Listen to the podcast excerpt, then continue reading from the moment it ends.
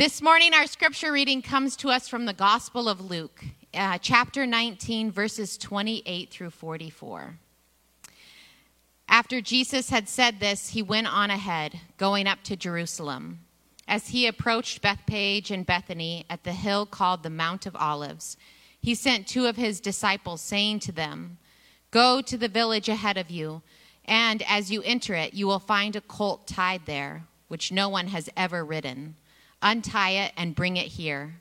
If anyone asks you, Why are you untying it? say, The Lord needs it. Those who were sent ahead went and found it just as he, he had told them. As they were untying the colt, its owner asked them, Why are you untying the colt? They replied, The Lord needs it. They brought it to Jesus, threw their cloaks on the colt, and put Jesus on it. As he went along, people spread their cloaks on the road.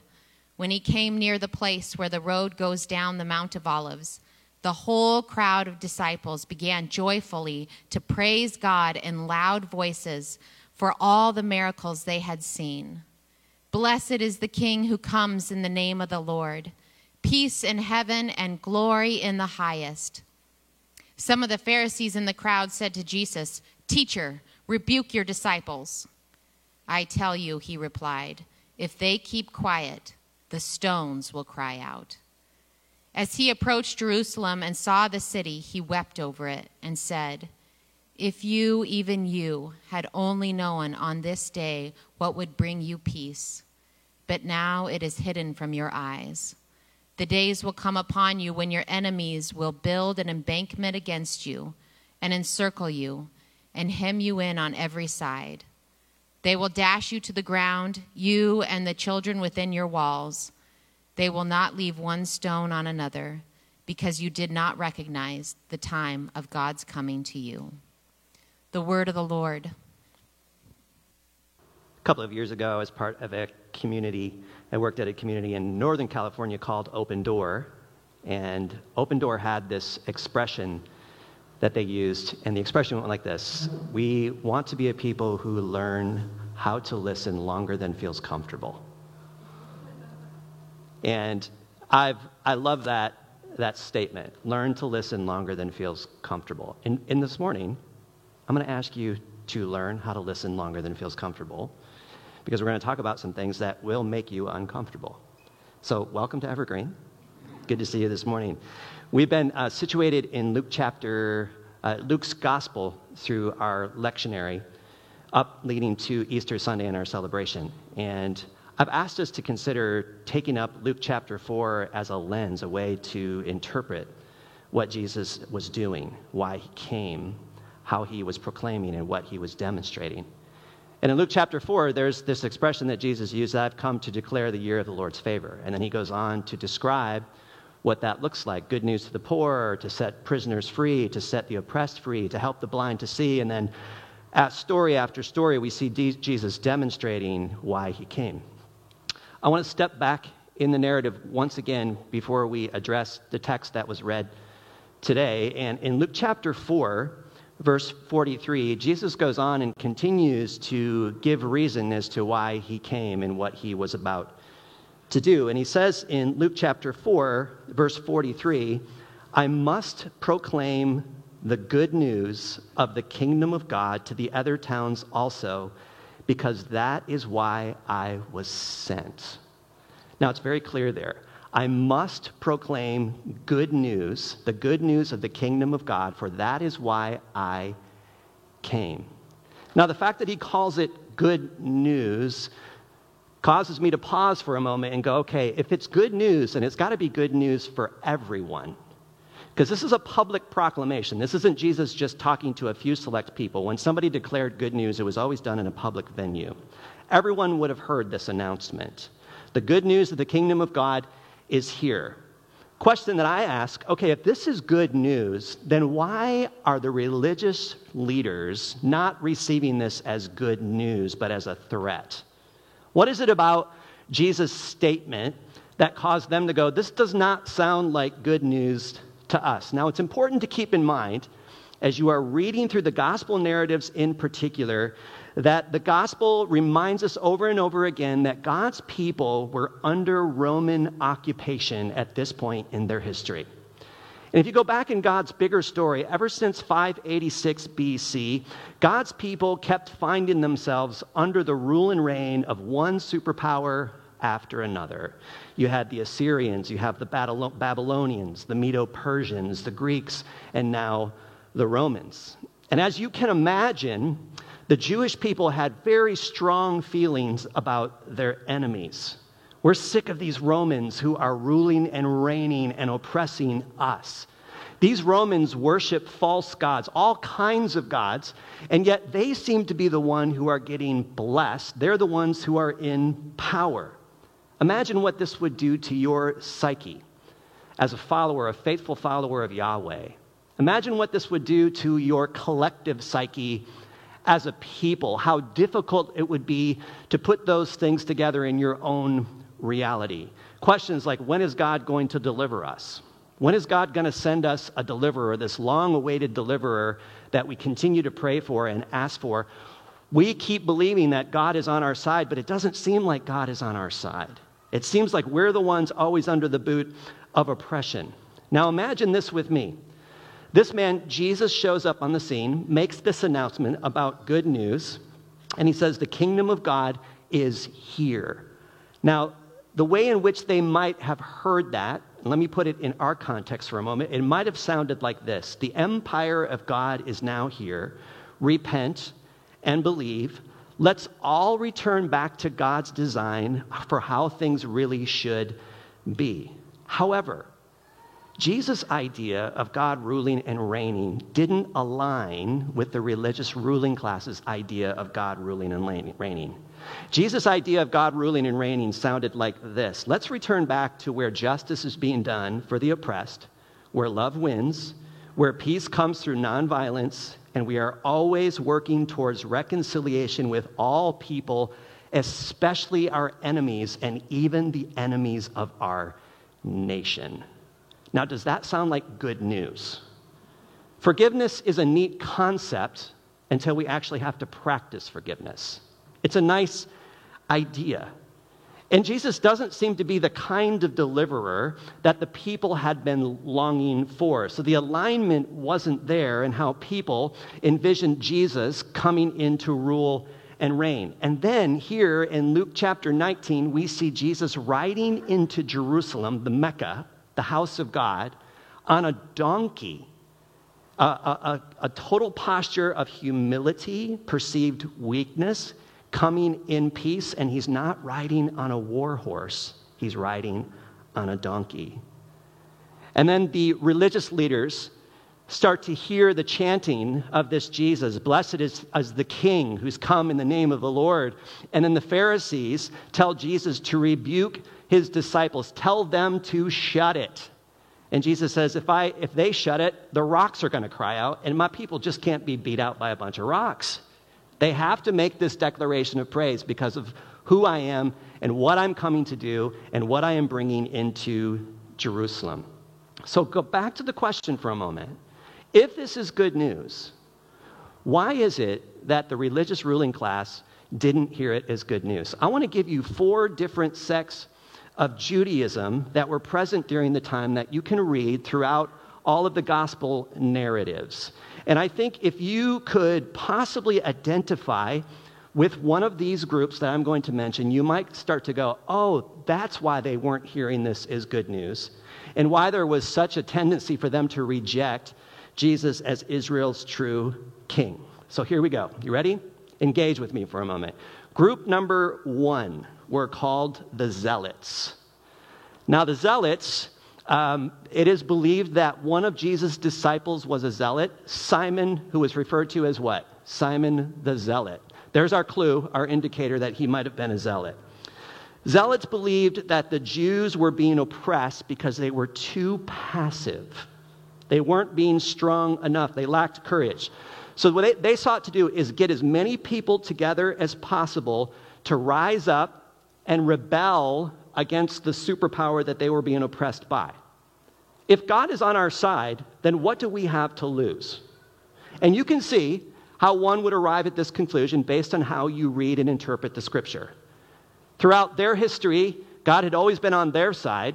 That's what they proclaimed as people. So if God is on our side, and He, man, if you look at the past, God had led so many of our people at different points in history through amazing battles and had always delivered them. So, according to our understanding of the scriptures, this has got to be how God is going to do things. And yet, we see Jesus riding into Jerusalem. This is his chance on a donkey? Really? So, the zealots, that's how they might have perceived Jesus. Group number two are called the Herodians. This is another sect of Judaism. The Herodians were supporters of the puppet master Herod. And they joined forces with a religious party called the Sadducees.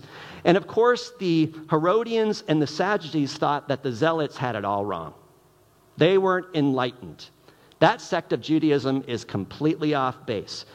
The Herodians were just trying to be practical after all, if you rise up against Rome, they're just going to crush you. So, why would you want to rise up and rebel against this superpower? Just kind of go with the flow. You've got to learn how to play the political game. Even though the politics of that day were morally bankrupt, you've got to align, pick a party, and go with it. That's how you bring peace on earth. Now, both groups thought the other was an unenlightened group.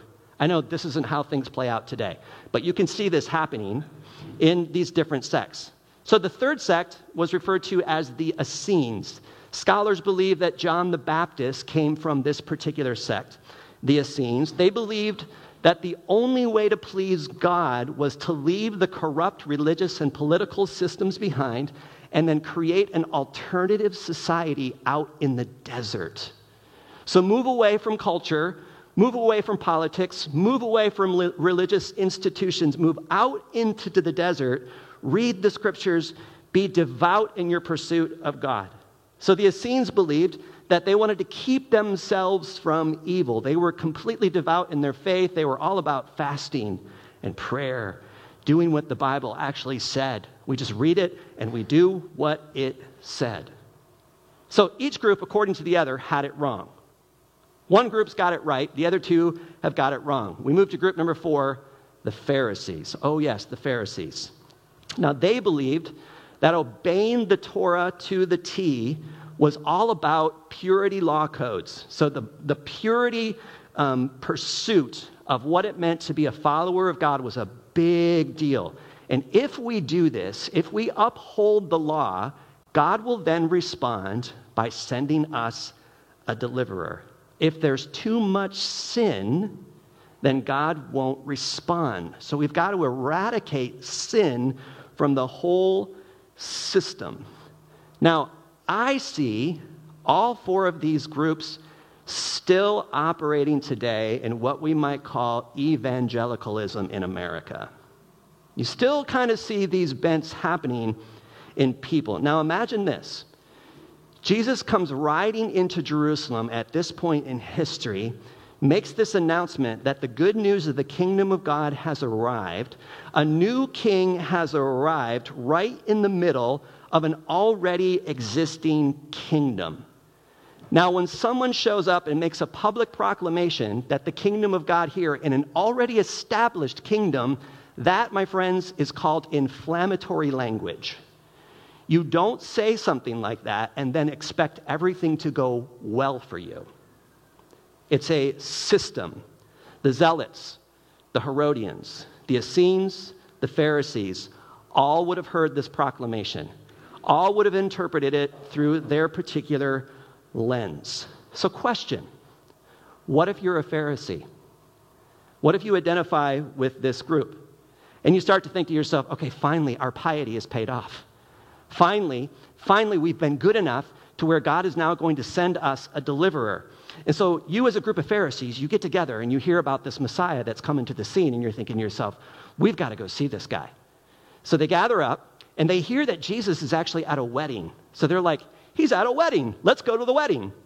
And as they approach the wedding, they hear music, they hear dancing, they hear laughter. They see Jesus making wine and making a lot of wine and people are getting sloshed. And there's drunkards, and there's prostitutes, and there's all these people at this wedding that is a good follower of Jesus, you're like going, wait a minute, this can't be the person that God had sent. And then you see Jesus with a Samaritan. And according to the biblical tradition and the Jewish idea of the Samaritans, they weren't even considered human. The image of God didn't dwell in them. And here's Jesus interacting with Samaritans. I thought that God's deliverer would have to be like us. And in fact, he's not like us. Hmm. So then he's got to be a zealot, right? That's exactly what he's got to be. The Pharisees got it wrong. So the zealots get together and they think, okay, let's get together with Israel's new king and let's go slit some throats. God's on our side. We got to get Rome out of, out of power and get reestablished back in the center. Let's see what God does through this deliverer. And so they follow Jesus and they see Jesus gathering up all these peasants and immigrants and people on the outside thinking like, okay, well, this is how you're going to do a battle. Get them gritty. We're going to go, go after the people. And Jesus brings up this mass multitude on a mountainside, a hillside. And he starts to give his kingdom manifesto. And they're thinking, oh, this is going to be awesome. And Jesus starts to preach his manifesto. And what does he say?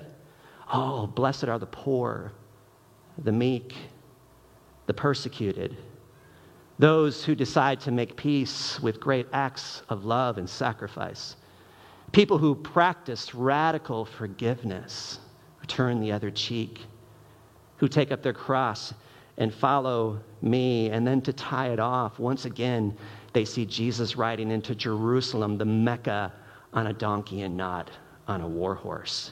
So he can't be a zealot. Shoot, he's not like us hmm, well, he's got to be an Essene, right? He's got to be an Essene. And when you look at Jesus and how he's interacting, he's clearly not an Essene because he's right in the middle of culture. He's talking to all kinds of people. He's like right in the heart of it all. And he can't be a Herodian because he made this inflammatory statement that the kingdom of God is here. So if our deliverer doesn't look anything like us, then who is this Jesus? Where does he fit? Who is he? He's got to be like us, right? He's got to be on our side. As I was wrestling through, just really wrestling through Luke's entire narrative through our journey, and thinking about the haunting question that keeps coming up inside of me. You see, I've been part of the, the church and the evangelical church my entire life 52 years. And I keep coming back to this haunting question does the evangelical church in America look anything like Jesus today? And it's a haunting question inside of me because I'm part of it. And I've got, I want to be candid with you for a moment. I, I hold a degree of fear about letting my neighbors in Seattle know what I do for a living.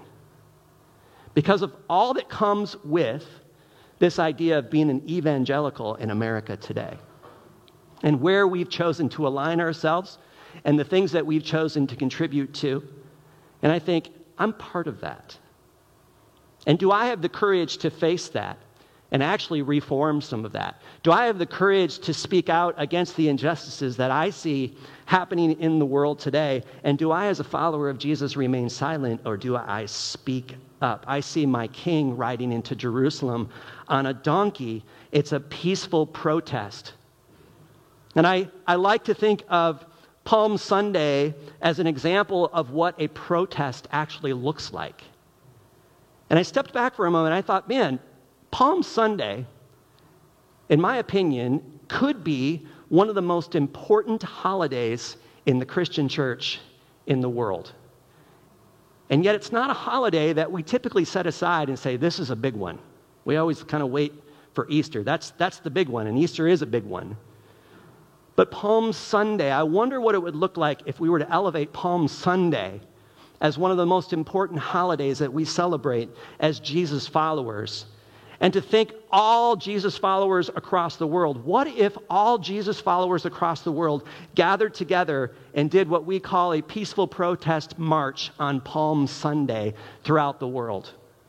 Ushering in peace, not through violence, but ushering peace into the world through radical love, forgiveness, and actually living out Jesus' manifesto in Matthew chapter 5 through 7. I wonder what it would look like for us as Jesus followers to march against corrupt systems of power. And then I read on in the text and I see Jesus weeping over Jerusalem, weeping over the reality of what was to come because the people the Jewish people couldn't let go of their ideas. They wanted to align and fight against Rome. And what actually happened was they were destroyed in the future. And Jesus kept predicting if you continue on this path, it will lead to your destruction. And sure enough, it did. And Jesus is weeping over Jerusalem. And I thought to myself, as I see Jesus weeping over Jerusalem, do I have the courage to weep over the state of the evangelical church today? Do I have the courage as a Jesus follower to weep over the current state of the church in Seattle? Do I have the courage to weep over the current state of the church on Mercer Island?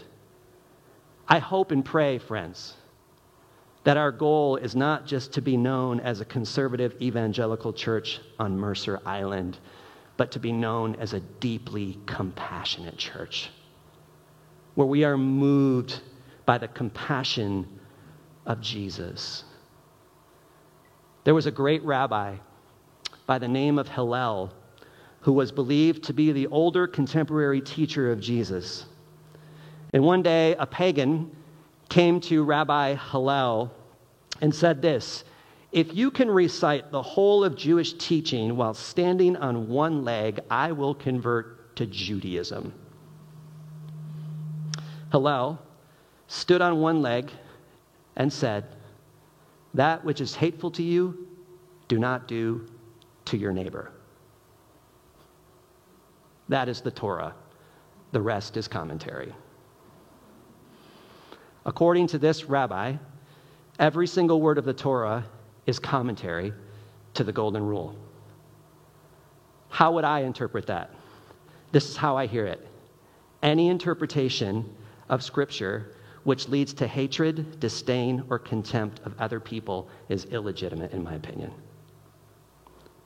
Friends, we cannot confine our compassion to our own group, to our own nation, to our own religion, because that's not good news. It must be for everyone. We are not only commanded to love our neighbor, but we are commanded to love our enemies. And I am afraid that what I am seeing in the church today, and in particular as evangelicals here in America, is we are more concerned with being right than with behaving with compassion. I want to commit myself to compassion. I want Evergreen Covenant Church to commit ourselves to compassion.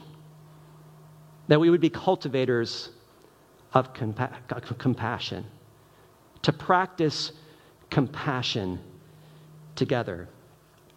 I want to read a statement that was sent out from our denominational leaders this last week, and I had posted it on Facebook on our church site.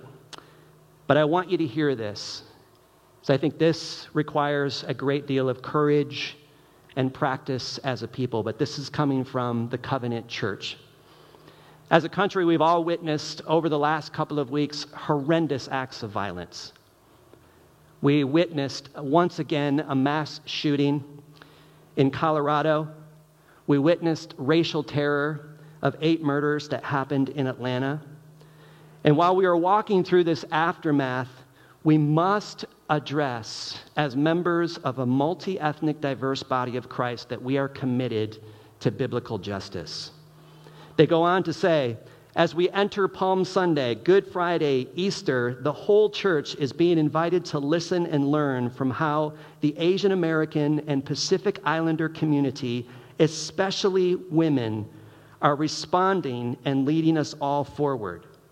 This was not just a singular event whose impact has evaporated even as the news moves on to a new, timely things to focus on, this was a pivotal violent act that has and will cause deep repercussions for many of our own church family.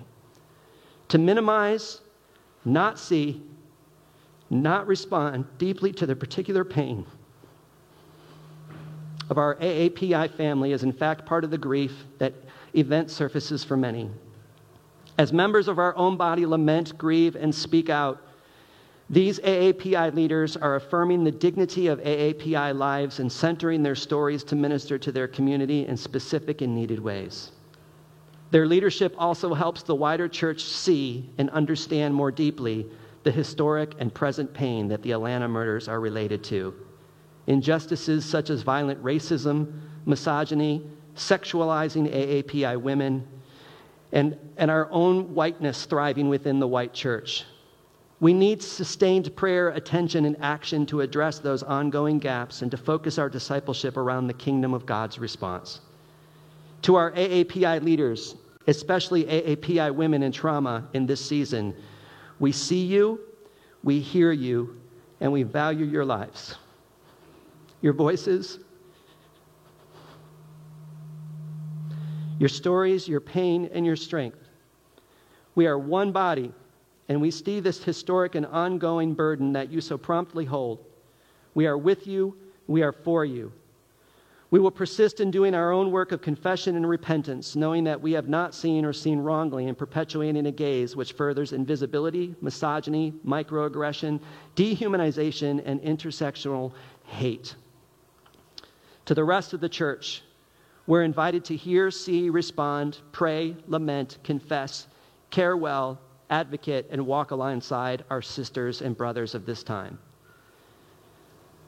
There's a, a vigil that's happening today at 1 p.m. It's being hosted by Quest Church here in Seattle. And Tim, would you throw up that first slide as a way for us to participate? It's called the Asian American Christian Collaborative. You can go to that website, and if you're watching at home, I encourage you to clip onto that, and you can participate today at 1 p.m online. There are also other incredible resources attached to that website. And if you go to the next slide, you'll see the invitation that Seattle Christians are called to stand up for AAPI lives and dignity in conjunction with Atlanta and the other cities who have been affected. Today at 1 p.m., a virtual gathering of Christians and churches. I encourage you, as a next step, to go to the website, look at it, ask the Holy Spirit how the Holy Spirit would like us to respond. Let's be a people who cultivate compassion. Compassion for all. Not just people who are like us, but people whose voices have been silenced, who have been quieted. Let's be a people who march, who protest, who stand alongside those who are being persecuted, because that is the way of Jesus, my friends. The kingdom of God is here. It's good news for everyone.